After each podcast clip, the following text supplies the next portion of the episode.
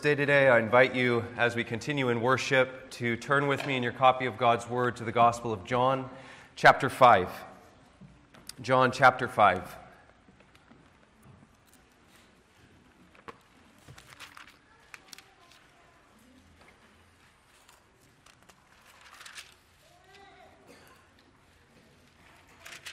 As we continue in our exposition through John's Gospel, we pick up again this morning. I want to focus uh, given what we, the text we covered last week, I want to kind of home in and focus on verse 25. But for the sake of remembering and getting the context, let's read from verse 25 through verse 30 together. John chapter 5, beginning in verse 25. This is the Word of God. Most assuredly, I say to you, the hour is coming, and now is when the dead will hear the voice of the Son of God, and those who hear will live. For as the Father has life in himself, so he has granted the Son to have life in himself, and has given him authority to execute judgment also, because he is the Son of Man. Do not marvel at this, for the hour is coming in which all who are in the graves will hear his voice and come forth those who have done good to the resurrection of life, and those who have done evil to the resurrection of condemnation. I can of myself do nothing. As I hear, I judge, and my judgment is righteous because I do not seek my own will, but the will of the Father who sent me. Amen. Let's unite our hearts and pray together as we come to the preaching of the word. Let's, let's pray.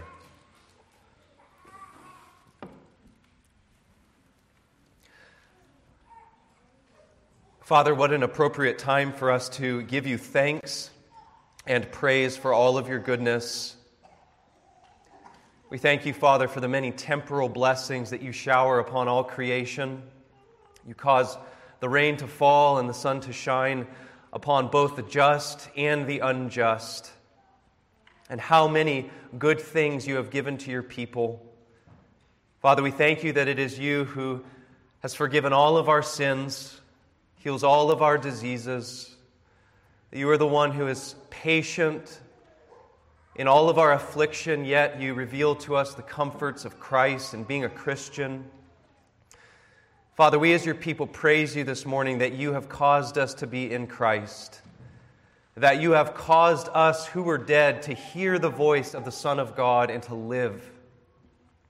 Father, we pray that we would never take for granted your kindness and your pity for your children.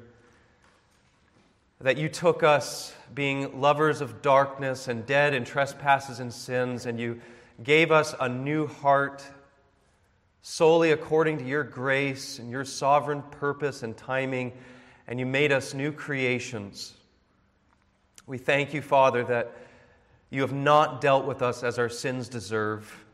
And we pray, Father, that this morning we would rejoice in our hearts over the simple yet profound blessing of knowing that we are in Christ, that we will be held and kept in Christ by your power until that great day of judgment when we will arise victorious as Christ's people unto the resurrection of life.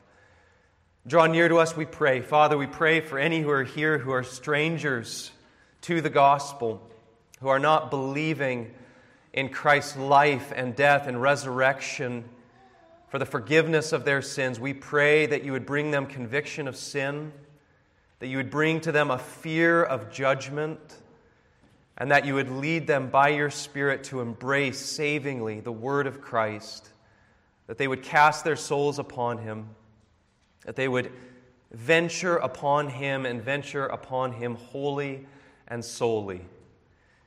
Draw near to us, we pray. Send your Holy Spirit to minister to us through your word. We ask these things in Christ's name. Amen. Well, we pick up again this morning in John chapter 5, which you remember is uh, our Lord Jesus giving his public defense, as it were. He's been charged by the Jews for breaking the Sabbath when he healed this, uh, this uh, invalid. And as he gave his defense and put forth his equality with the Father, he is now being persecuted not only for breaking the Sabbath, but for, in their view, being a blasphemer. And last week, we focused on verses 22 and 23, and then 26 through 30, which, uh, in which we considered Christ as the judge of all the world. And in our text this morning, I want us to consider Christ the giver of spiritual life. And as I said, I want to focus simply on verse 25. And so let's begin with our exposition, and then we'll turn to our doctrine, and then finally our application. But let's begin with exposition. And I do encourage you, if you have your Bible at this point, to have it open to the text itself so that you can follow along and see for yourself what God is teaching us here. Verse 25, Jesus says to these Jewish leaders who are calling him to give an account, he says to them, Most assuredly I say to you, the hour is coming and now is when the dead will hear the voice of the Son of God, and those who hear will live. Now, I just want to make my colors plain and make, make something clear at the beginning in terms of how I'm approaching this text. I agree with the general consensus of interpreters that in verse 25 and in verse 28, Jesus is speaking of two distinct types of resurrections. Okay? So I would suggest to you that in verse 25, he is speaking of spiritual resurrection from spiritual deadness.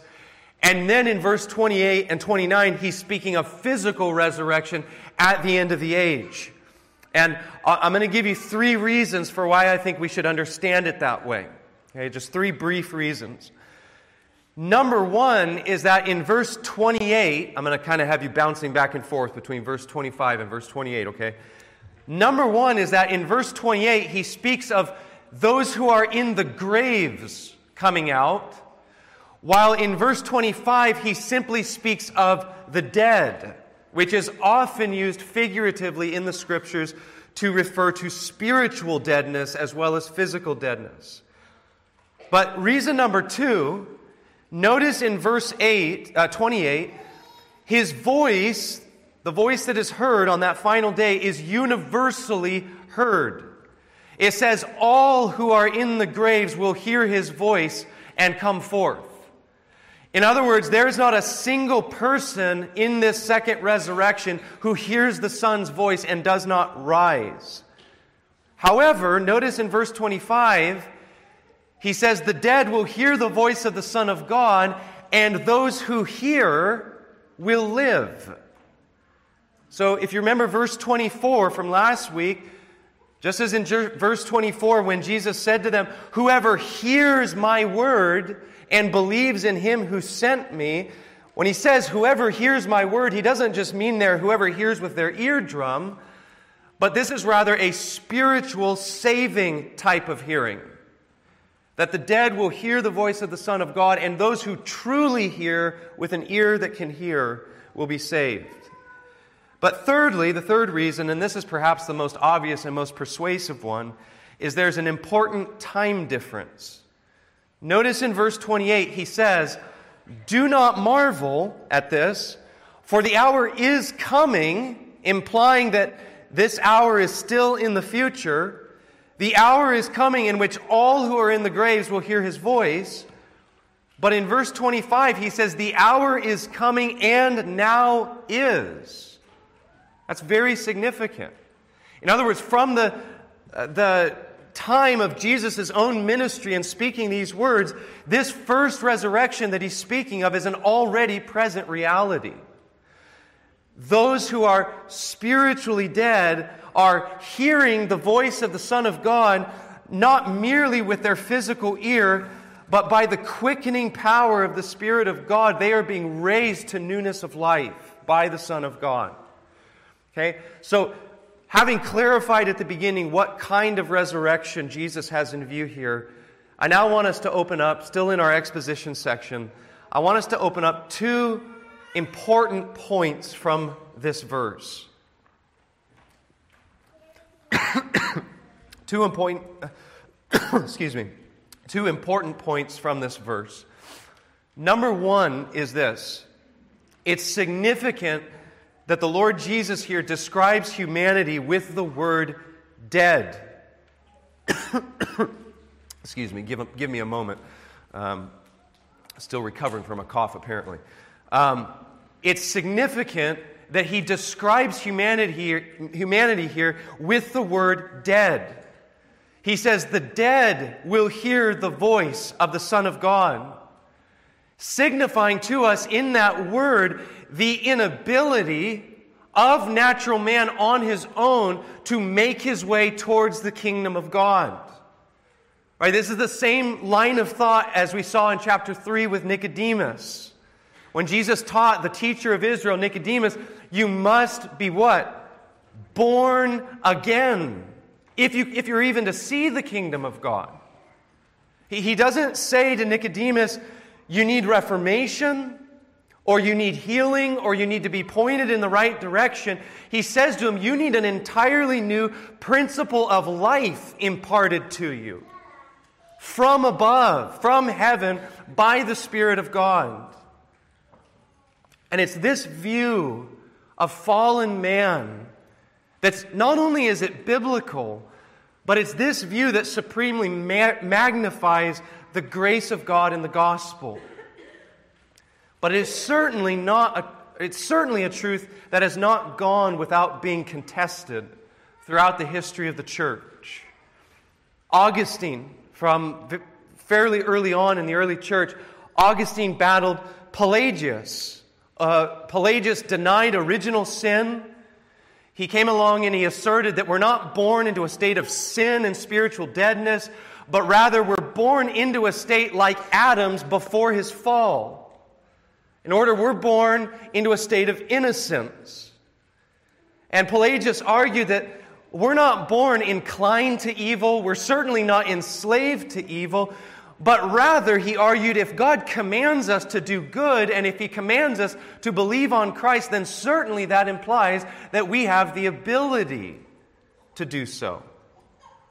Well, Pelagianism didn't just go away. Later on, in, during the time of the Reformation, Roman Catholics appealed to the Lord's parable of the Good Samaritan and the man who was left half dead by the robbers. And they used that parable to say that that's what natural man is like. Yes, he's sick. Yes, he's, he's not in a good condition, but there does still remain in him this glimmer of life, this island of righteousness by which, if he chooses, he may seek and find God. But, brothers and sisters, my friend, such views just don't do justice to the language of the Bible. And such views detract from the extravagance of the grace of God to sinners. There is no room in the scriptures for the idea that there remains in fallen man this island of righteousness, this glimmer of life by which he may seek on his own and find God. But rather, the scriptures assert exactly the opposite. For instance, I'll, I'll take you to several of these texts. Turn to Romans chapter 3. Romans chapter 3.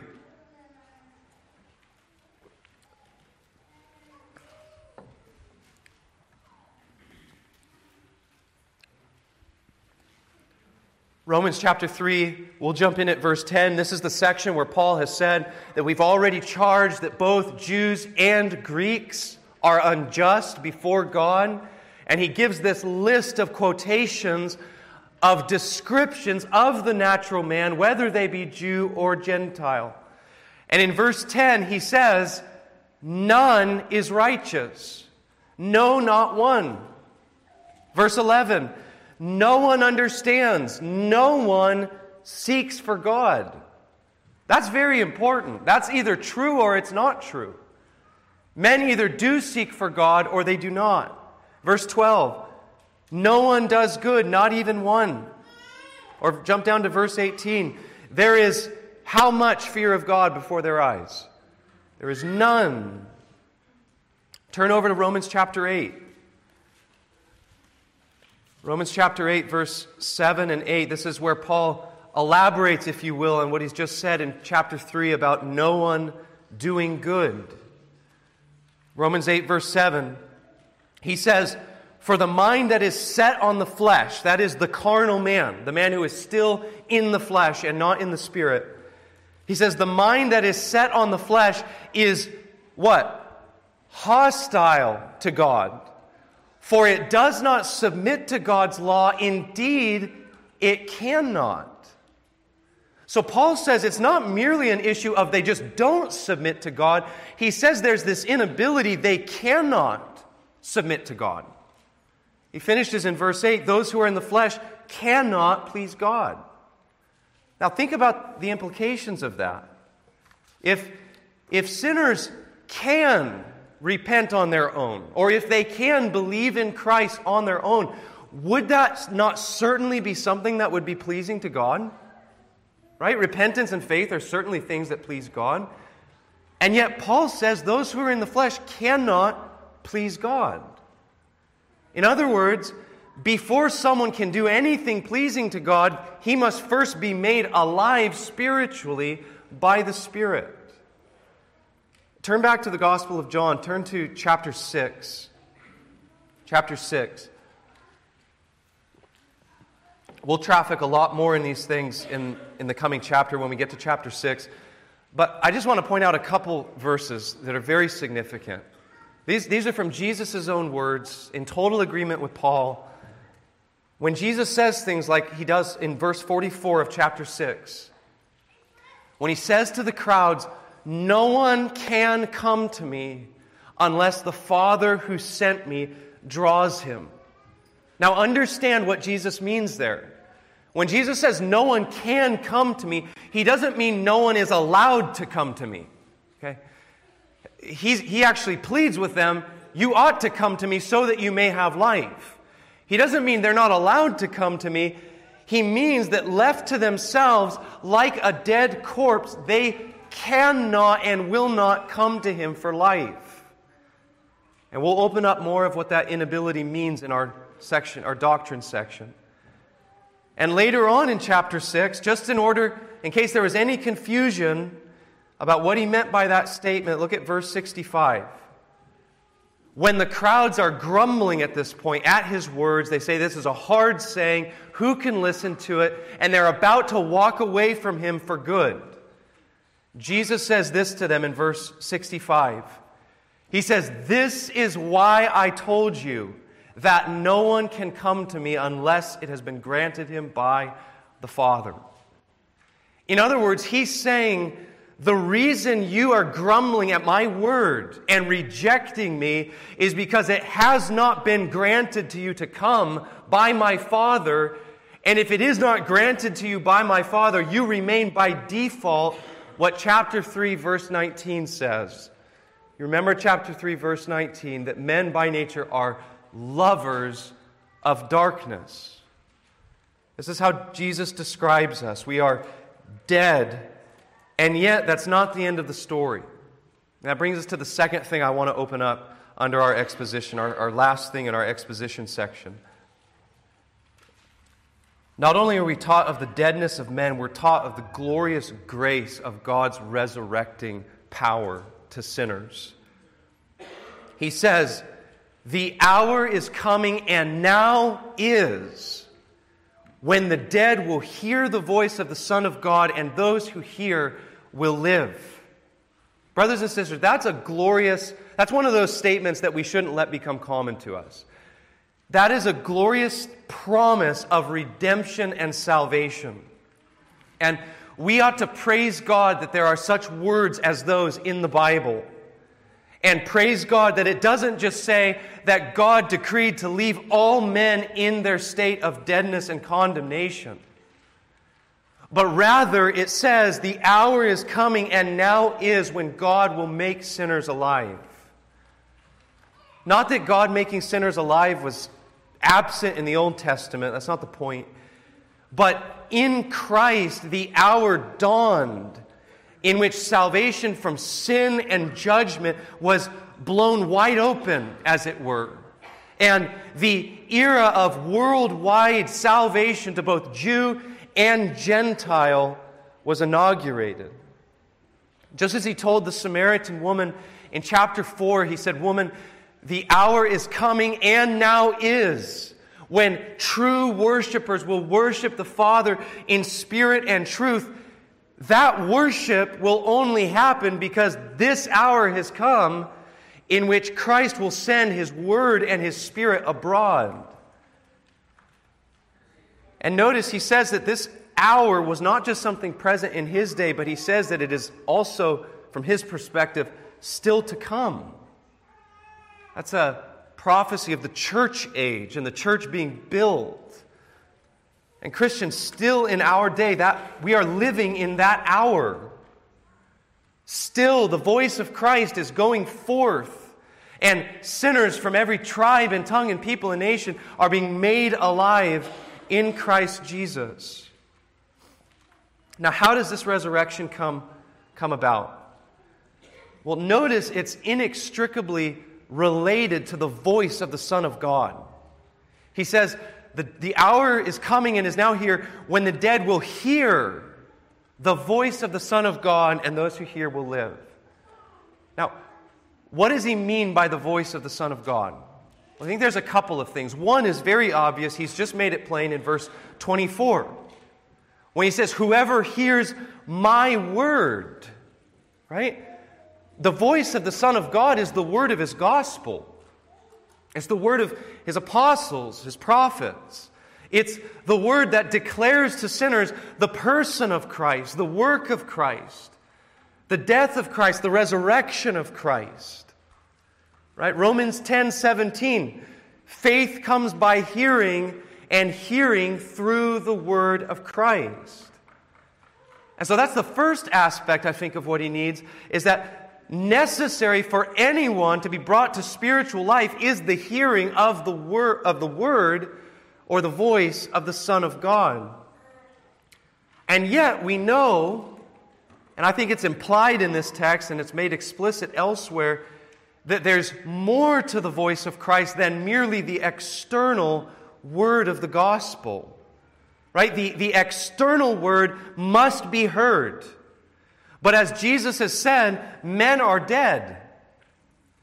Right? And dead men don't hear. That's why we need not only the external word, but we need life. Like verse 26 says, Jesus says that in himself is life, and according to verse 21, he already said that he gives life to whom he will. In other words, in addition to the external word of the gospel landing on the ears of the sinner, there's also an effectual internal work of Christ opening the heart to believe the word. Like Luke writes in Acts 16 about Lydia, when Paul is preaching to her, and it says that the Lord opened Lydia's heart to heed the things spoken by Paul. That's the internal, effectual working of Christ by his Spirit to raise his people to spiritual life and to hear his word. Cal- Calvin said this. He said, quote, the grace of resurrection is conferred on us by the gospel, not that so much energy is possessed by the external voice, which in many cases strikes the ear to no purpose, but because Christ speaks to our hearts within by his Spirit. Close quote. That's what Paul describes in Ephesians 2 4 and 5, very well known verses. When Paul says, after telling us that we were dead in our trespasses and sins, following the course of the devil, he says, But God, being rich in mercy, because of the great love with which He loved us, even when we were dead in our trespasses, made us alive together with Christ. Notice that phrase, even when we were dead. Why does Paul add that? He adds that because he wants to emphasize and remind us you were dead when God did this. You were not the one who initially took the initiation and the action towards this. This is something God did to you. God acted upon us in an internal way to make us alive to see the glories of Christ. This is the drawing that Jesus speaks of in John chapter 6 that we'll see when we get there. This drawing that is not something the Father does for all. It's a drawing that doesn't just it doesn't merely just bring all men to a place of neutrality where they can either choose or not choose Christ, but rather it's an effectual drawing by which the Father sees to it that all of his people with certainty come to Christ. Jesus describes it this way in John 6 45. He says, It is written in the prophets, and they will all be taught of God. And then he says, Everyone who has heard and learned from the Father comes to me. That's, that's what's going on when God is making a sinner new and alive. It's an inward persuasion by means of a moral transformation in which the Father teaches us, as it were, to embrace His Son. This is, this is the wonderful reality that Jesus is declaring to them.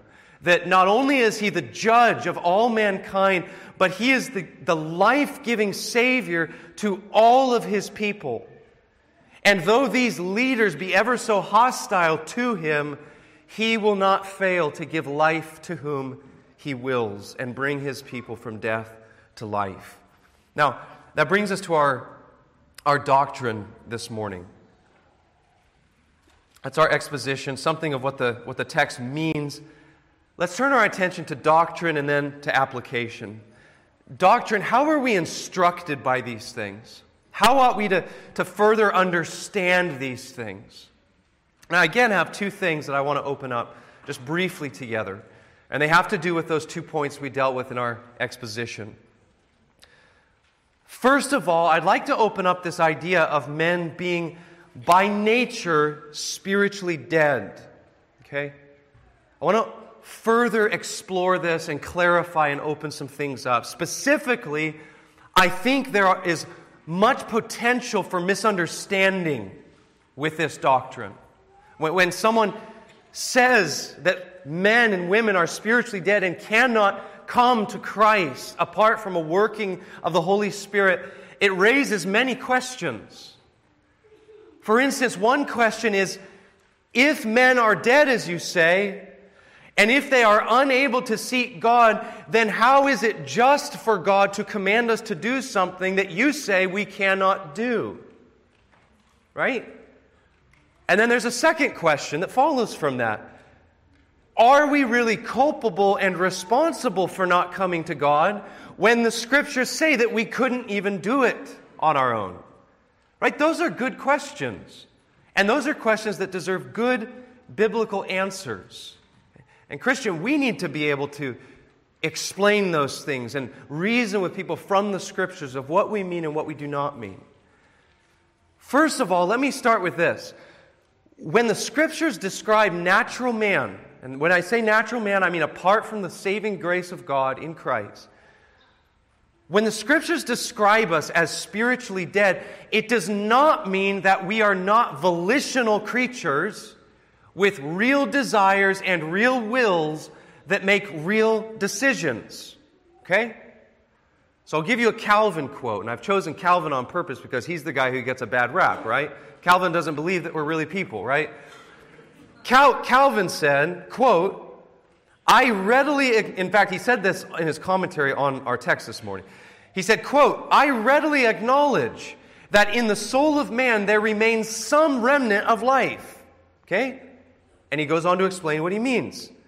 He says, For understanding, judgment, and will, and all of our senses are so many parts of life. Okay? So Calvin is saying that obviously men, including fallen men, are still living, breathing, thinking, willing agents. And all of those abilities and faculties are owing to God giving us natural life and ability, right? But then he goes on and he says this. He says, quote, but as there is no part of us which rises to the desire of the heavenly life, he says, We need not wonder if the whole man, so far as relates to the kingdom of God, is accounted dead. In other words, Calvin is saying, and I would add he's being biblical here, he's saying that this deadness, this inability of man, consists not in the absence of desire or willing, but it consists in the fact that all of our desires and all of our willing are desires for the wrong thing.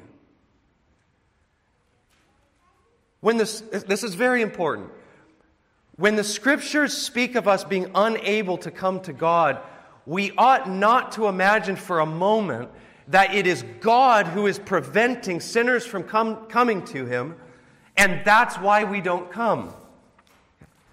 But rather, we so desire sin and evil, and we are slaves to sin and evil, that we cannot desire that which is holy and good. Okay? That, that's very important to explain to people. Because sometimes when people hear, for instance, a Calvinistic interpretation of the Bible, and we, we do like to emphasize things like, no one can come to me unless the Father who sent me draws him.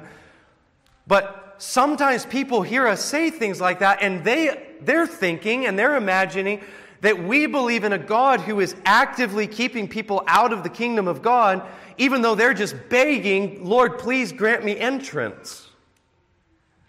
Right? As though Jesus is saying, I know there are tons of you who want to believe in me, you want to enter the kingdom of God, but I'm sorry, for many of you, it has just not been granted to you by the Father. That is not at all what we are saying. That would assume, first of all, that men desire the things of God, and it overlooks the fact that the Bible says that man's default is to hate God. Right? Turn back to John chapter 3. Look at verse 19 and 20. John chapter 3, verses 19 and 20.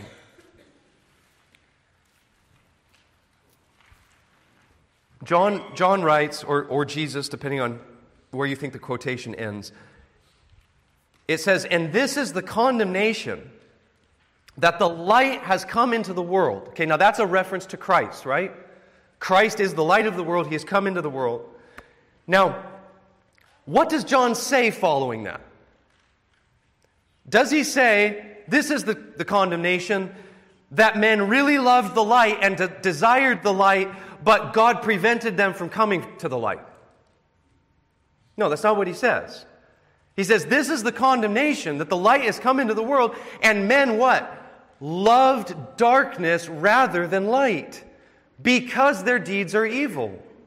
Verse 20 For everyone practicing evil hates the light and does not come to the light, lest his deeds should be exposed. Now, brothers and sisters, from that text, upon whom is the responsibility laid for why people do not come to Christ? It's placed upon sinners, right? And their love of, dark, of darkness. We need to understand that. Fallen man, in God's common grace, still has reason, he still has a conscience, he still has the ability to act upon what he desires so that, such that he evaluates infor- information and he chooses or refuses as he sees fit. No one is denying that. The problem is that man by nature has an irresistible bias towards evil. Because his nature is evil, his thinking is evil, and his desires are evil. Because of our fall in Adam. The reason we do not willingly come to Christ is because we don't want Christ. I've given this example before. I was talking to a few of you. We talked through this a week, a week ago or so. Think about a lion, a lion. Take the example of a lion. If you place before a hungry lion a nice piece of raw steak, and then right next to that raw steak, you place in front of that lion a, bo- a big bowl of caprese salad. What is that lion going to go for? Ten times out of ten, that lion is going to go for that steak, isn't he? Why? After all, wasn't he free to eat the salad if he wanted? Of course he was free. But he didn't eat the salad because he didn't want the salad, right? Carnivores do what they do by nature, and that is to desire meat. And the same thing is true with sinful man. Because our natures are corrupt and fallen, when, we, when you place before the sinner, on the one hand, the option of Christ and holiness and purity, and on the other hand, you place before him sin and unrighteousness and evil, fallen man, apart from the grace of God, will choose sin every time. Because we love darkness and prefer it to the light. Such that we cannot come to Christ until until God, by His free grace, renews our nature and gives us eyes to see and ears to hear.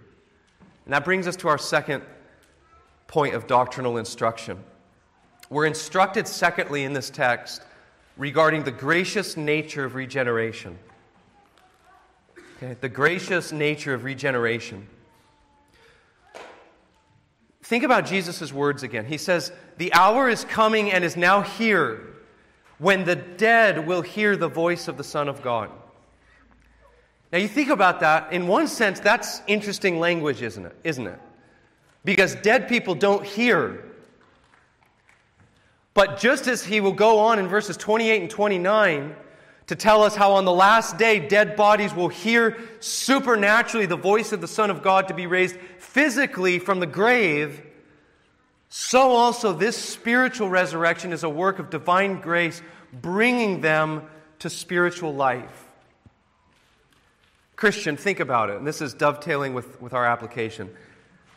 To hear the voice of the Son of God with ears to hear, and to hear the voice of the Son of God with a heart that believes is the greatest blessing you have ever received in this life. And I want you, Christian, to feel the gracious nature of this gift. It's been assumed by everything I've said thus far, and we've seen about the nature of man, but I want to make it explicit. Many Christians understand, well, I'll say this all Christians to some degree realize how gracious God is. But as we grow and we mature in our thinking and our understanding of theology and God's Word, that appreciation, the measure of that appreciation, continues in the Christian life to grow deeper and deeper.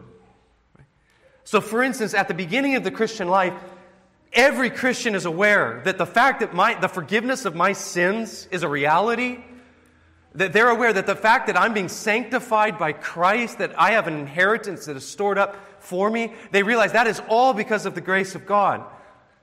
But sometimes Christians don't realize how far back that grace goes. It's certainly true that all the benefits we receive from Christ after trusting Him are nothing but grace upon grace. But what the scriptures teach us is that even the gift of faith to receive those blessings is itself a gift that was secured by Christ for His people and applied to us by the Spirit of God when He raised us from the dead. Right, we, we sung in that hymn this morning. I can't remember if it's the second, second or third stanza. It, it's a, it asks a question Why was I made to hear his voice and enter while there's room, while thousands make a wretched choice and rather starve than come? You ever ask yourself that question, Christian? That's a good question to ask. Why, Lord? Why, Lord, when the world is like the crowds in John 6 that are just walking away from the Lord Jesus, why is it that I am like the apostles who say, Lord, to whom shall we go? For you alone have the words of eternal life. Why? The next stanza answers the question. Twas the same love that spread the feast that sweetly drew us in or else we had still refused to taste and perished in our sin. Christian, that is a glorious biblical truth. If it were not for the sweet drawing of God the Holy Spirit upon our hearts and our wills, we would still refuse to taste and be perishing in our sins. It's true, we came to Christ. That's what a, a Christian is aware of the moment they come to Christ. They, they know I'm trusting Him. But as we grow deeper in our understanding, we realize, but I came to trust Him only because I was drawn sweetly by the cords of a divine and eternal love. A love that had absolutely nothing to do with my loveliness, but rather a love that had everything to do with God's purpose to bring me to Christ in order to make me lovely. I've, I've told the story before. It's been a few months, so I think that's long enough to tell you again. It was John 3, so I don't know how, the beginning of John 3. So it's been almost two, almost three whole chapters, okay? When I was a new Christian, absolutely, when this, this understanding of God's grace and my inability and my deadness in sin, when it first started to click and make sense, I could, I remember very vividly tears of joy, just uncontrollable bawling at the joy of what I realized God had done for me. Because I sat there and I, was, um, I could see in my mind's eye, and I was picturing in my mind's eye old Kyle, pre Christian Kyle. And I could see myself and remember myself and all my rebellion. And what became so clear to me was this there was not a bone in old Kyle's body that wanted God or was seeking God. I was running my hellbound race and I was happy in it. I wasn't seeking refuge from sin. I wasn't afraid of where my sin would take me. And as this truth dawned on my heart and mind, that if God had not intervened, I would either this moment or not too long in the distant future be in hell that the reason I'm in Christ is because of the grace of God intervening in my life sovereignly. And to realize the words, the meaning of those words, but God, being rich in mercy when we were dead in our trespasses, made us alive. To realize that I'm in Christ because God changed me to want Christ when I didn't want Him. And I didn't ask Him to change me. He graciously gave me what I needed, not what I wanted. Christian, that's your story if you're a Christian. Whether you realize that or not, whether today's your first time th- even thinking about that, that is the des- decisive thing that explains why you're in Christ and others are not. It wasn't your intelligence, it wasn't your abilities, your natural dispositions. You were flesh, just like the rest of mankind is flesh. You were dead. It was the sovereign choice of God's good pleasure to make you alive for His glory and His name's sake. Now, that brings us to our application as we make our way to a close. Application. I, I just have one simple thing, fairly brief this morning. And I think it's a fitting application for this time of year. And it's simply this, Christian. In light of God's word, in light of the gospel, in light of this resurrection from spiritual death and life, Christian, give thanks to God. Give praise, the praise of your heart, sincere praise to God. This afternoon, ponder and meditate and thank God that not only has God decreed this hour that Jesus speaks of, that there is an hour in which those who are dead are being made alive. But more than that, Christian, rejoice that you are among their number who have been brought from spiritual deadness to spiritual life. Christian, your name is in the Lamb's book of life. Your eyes have been opened, your ears have been unstopped. And while thousands around us still look upon the cross of Christ as foolishness and weakness, God has taught you and given you eyes to see in the cross the wisdom of God and the power of God. And, Christian, honestly, in light of everything, doesn't matter what hardships, afflictions, trials you've experienced and will experience, in light of all of those things, is there anything more precious than to know God has placed me in His Son and I will never be taken out of His hand? Is there anything that should be more upon our lips to God in prayer than the simple prayer, Thank you, Father, that I am a Christian? And though I often feel like Christian in Pilgrim's Progress, who is constantly being having to swim against the stream of the world and is constantly feeling the pull of the world to go back and they're calling me a fool and they think that I'm the uh, the height of foolishness for being a Christian. And yet when you think about it we would never give it up for all the gold and silver in this world. The certainty of eternal life in Christ Paul says to Timothy as we sing in that hymn, For I know in whom I have believed. I know him in whom I have believed. I heard his word and it landed upon, upon me as what it really is not the word of man, but the word of God. And I know that though he died in weakness and humiliation, and I also must endure this life of humiliation, Yet the Lord, my Lord Jesus Christ, rose to reign and he is returning to judge. And I will be found on him that day as his friend and his brother. And I shall reign with him.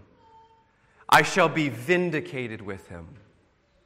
I shall be glorified according to the likeness of his glory. And all of that is true because the Father and the Son and the Holy Spirit purposed that I should be theirs.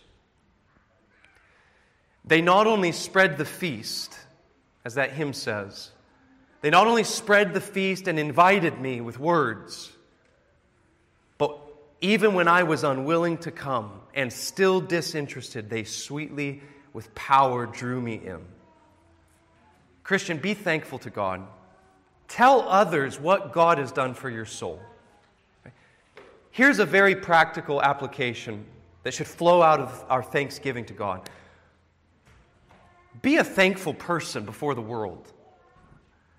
Speak to your children and your grandchildren about the blessedness of being a Christian. Model what joy and peace and thanksgiving, what peace and joy and thanksgiving there is being in Christ. Right? Don't be a grumbling Christian. Don't be a Christian that if someone looks at the totality of your life, they would, they would say, it doesn't seem like their God makes that big of a difference in their life. They just grumble and complain, just like the rest of us. Rather, live with the thanksgiving that my sin, as we sing in, uh, what, what is it? Can't think of the title of the hymn now. It is well. There we go. It is well. Live out of the consciousness and belief of that line we sing in It is well with my soul of my sin. Oh, the bliss of this glorious thought. My sin, not in part, but the whole, is nailed to the cross, and I bear it no more. Praise the Lord, praise the Lord. O my soul. Christian, let us give thanks to God for his grace and his loving kindness to us as his people. Amen. Let's pray.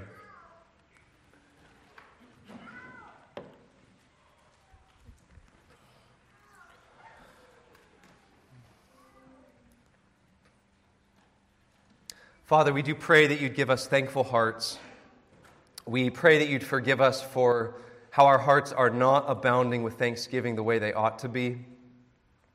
Lord, we confess that part of our remaining corruption is that we we don't recognize all of the many benefits that our God has given to us. We pray that pray your forgiveness, Father, for our being slow to recognizing your mercies, for us taking for granted things that we ought not to. Lord, forgive us for allowing even the gospel to become common in our hearts, where the truth of Christ crucified and risen for our redemption becomes to us at times, Father, like a thing that we've heard a thousand times, and because we've heard it so many times, it doesn't land on us as it, the way it should. Forgive us, Father, and create within us renewed desires and affections that we would overflow and abound with thanksgiving. Father, cause us to think when hard providences are upon us, cause us to think of these simple things that we are in Christ, that we are secure in Him. That just as He was, just as we were placed in Christ by sovereign grace, we will be kept there by sovereign grace. Father, work these things in our hearts, we ask. We pray that you would bless our time of fellowship around a meal this afternoon. Pray that you would Cause us to encourage one another in the Lord and in the word of his grace. We pray for any who are here who don't know Christ. Father, draw them, we pray. We pray, send your spirit in power, work in their hearts, awaken them to their spiritual poverty and their great need of Christ. Help us, Father, we pray. Be with us. We ask these things in Jesus' name. Amen.